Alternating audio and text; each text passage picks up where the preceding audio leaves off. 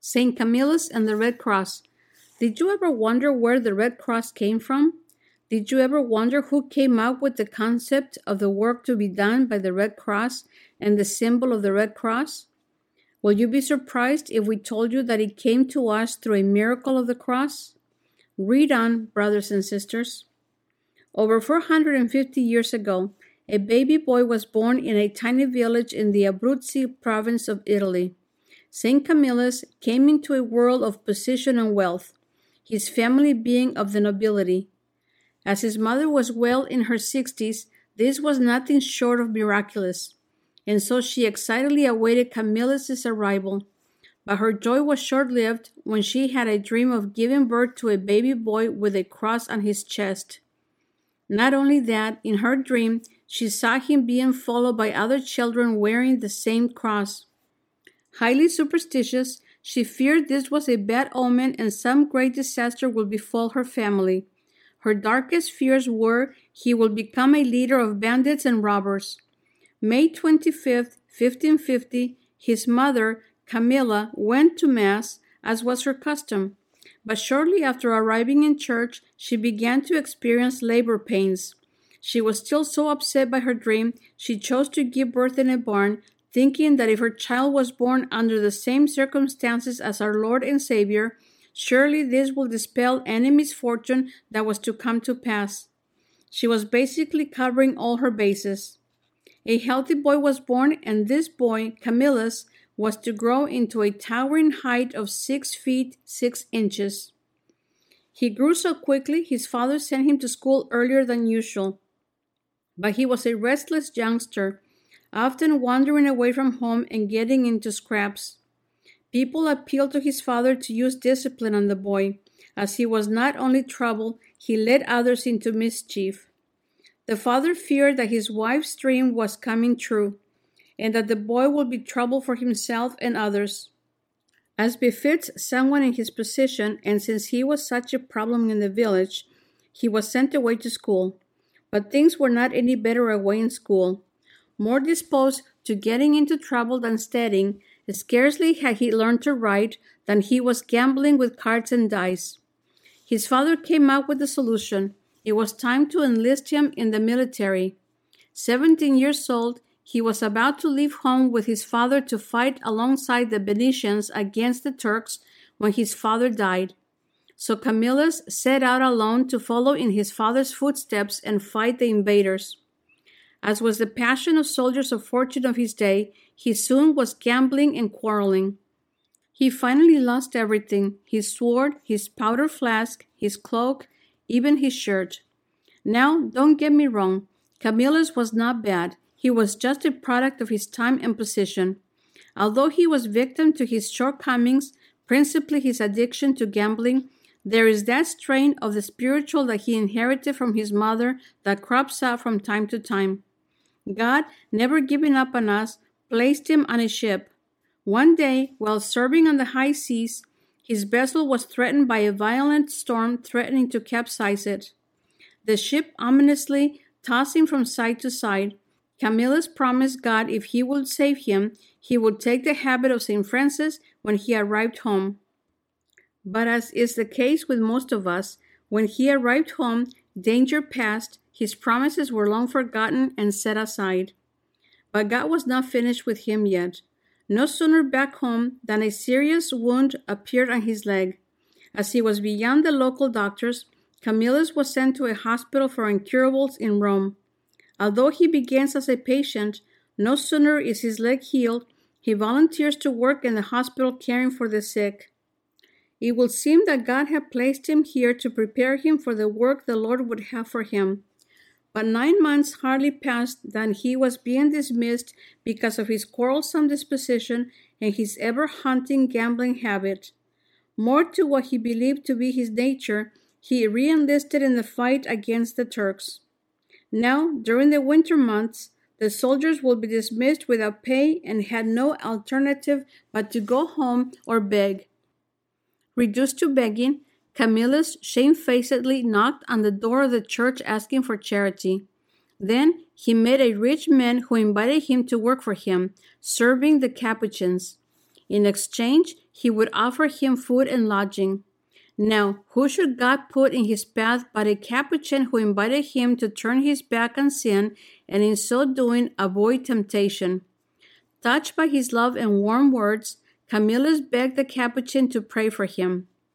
The decadence he had reduced himself to overcomes him, and the memory of the vow he made to the Capuchin so moves him. Camillus dismounts his horse and gets on his knees, crying out to God, Wretch that I am, why did I not know my Lord sooner? This is the day that changes his life. Camillus is 25 years old by this time. He joins the Capuchins, but is soon sent away as his leg has begun to fester once more. As you see the fiber of his life being woven into place, if you look carefully, you find a very patient God directing his errant little son. Camillus goes to Rome, to the same hospital as before for the second time. Now, with a completely different mindset, he offers to serve the sick, and serve he did. This was a completely converted young man. He served them with compassion and gentleness, but after four years, his wounded leg healed. He set out once again to join the Capuchins. He was admitted only to be dismissed shortly after, as his leg had begun to fester once again. Camillus returned to the hospital a third time and served so zealously and faithfully he was made superintendent of the hospital. Sadly, many of the people employed by the hospital were not of the greatest character. Even criminals were engaged. Camillus was grieving over the decadence and the unscrupulous manner in which the sick were cared for when one evening, while meditating on the need to serve the ill better, an idea struck him form a congregation of pious men who will not serve the sick solely for reimbursement, but out of love for God, with the tenderness of a mother caring for her ailing child. Soon, five men joined him, and Camillus quickly turned a room of the hospital into an oratory where they would come to pray and do penance. But sadly, this idea was not accepted by the guardians of the hospital, Jealousy came into the picture, and they did all in their power to block Camillus. Jesus speaks to St. Camillus from the cross. He was at the end of his rope, at the point of almost despairing and giving up, when Jesus came to life on the cross in his bedroom and spoke to him. Why are you afraid? Do you not realize that this is not your work, but mine? With that, Camillus decided he would form a congregation but then, who will follow a layman? Therefore, under the spiritual direction of his confessor, St. Philip Neri, Camillus began his walk toward the priesthood. To bring this about, he first entered the school of the Jesuits, beginning at the very bottom. Considering he was now 30 years old, how very humiliating it had to be studying with the younger men. But persist he did, and on the 26th of May, 1584, he was ordained a priest. To his delight, he celebrated his first Mass in the same hospital he had been serving in all those years, among his beloved sick. Camillus founded a new congregation, the Ministers of the Infirm. He had a vision of Our Lady. She, the heavenly designer, gave him the design of the habit she wanted him to wear. It consisted of a long black cassock with a large red cloth cross in the middle. In obedience to Our Lady and as a sign of his love for Christ, Camillus asked permission to wear a red cloth cross on his cassock, and it was granted by the Pope. Everything in place, Camillus and his companions adorned their cassocks with the red crosses, and they were on their way, working with the sick.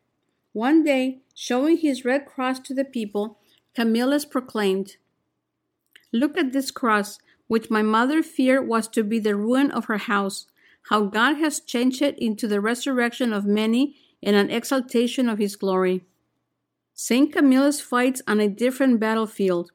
His ministry took Camillus and his followers far and wide, setting up communities in all the major cities of Italy, tending the sick wherever the Lord called them.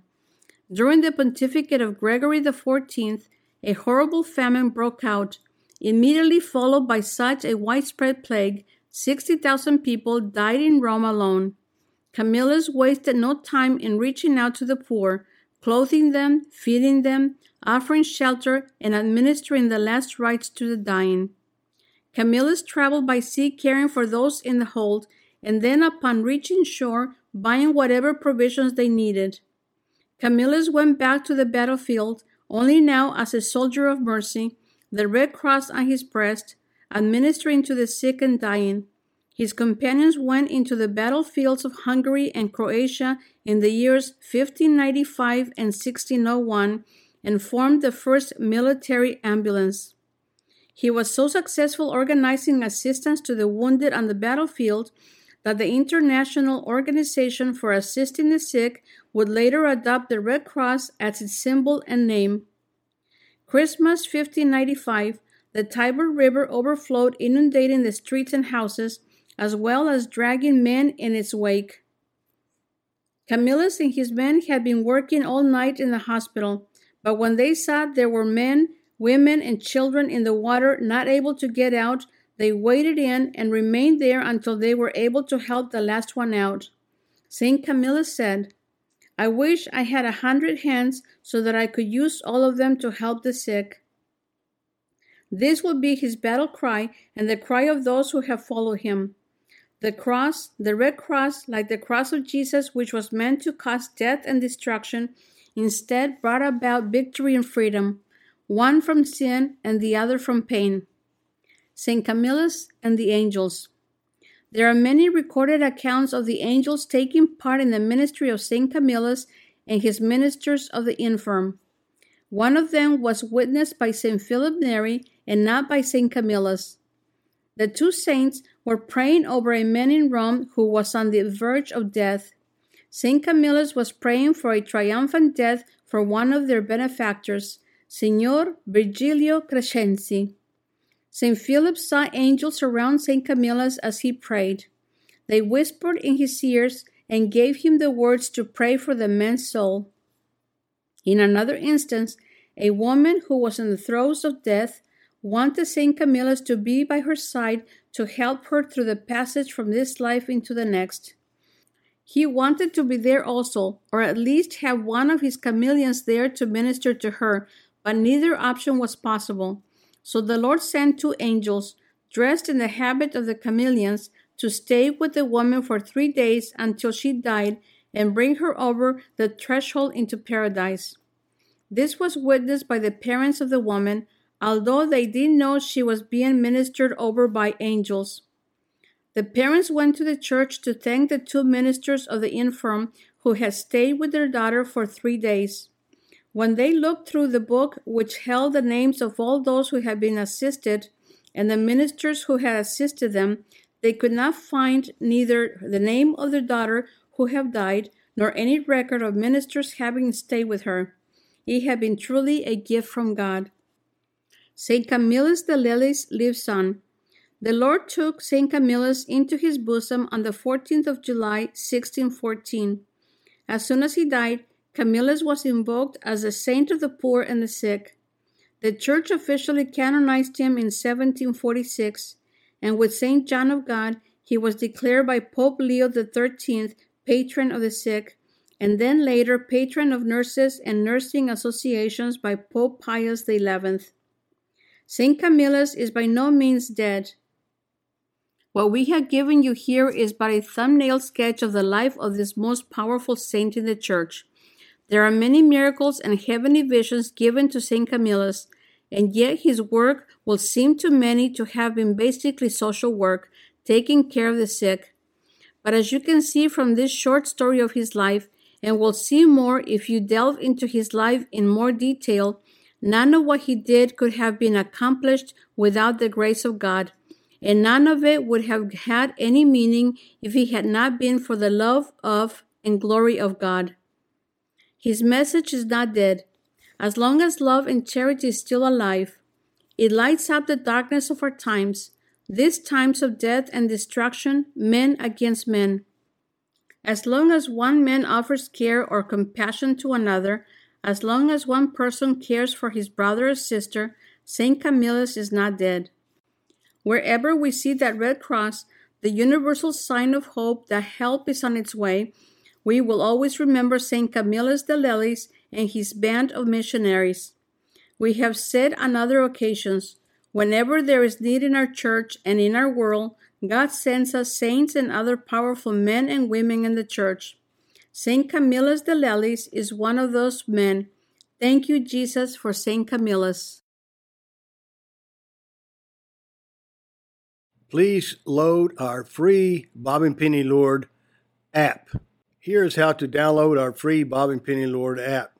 Simply with your iPhone or Android device, go to the App Store, search for Bob and Penny Lord app, and download it. It's that simple. Here's what you can do with our free Bob and Penny Lord app.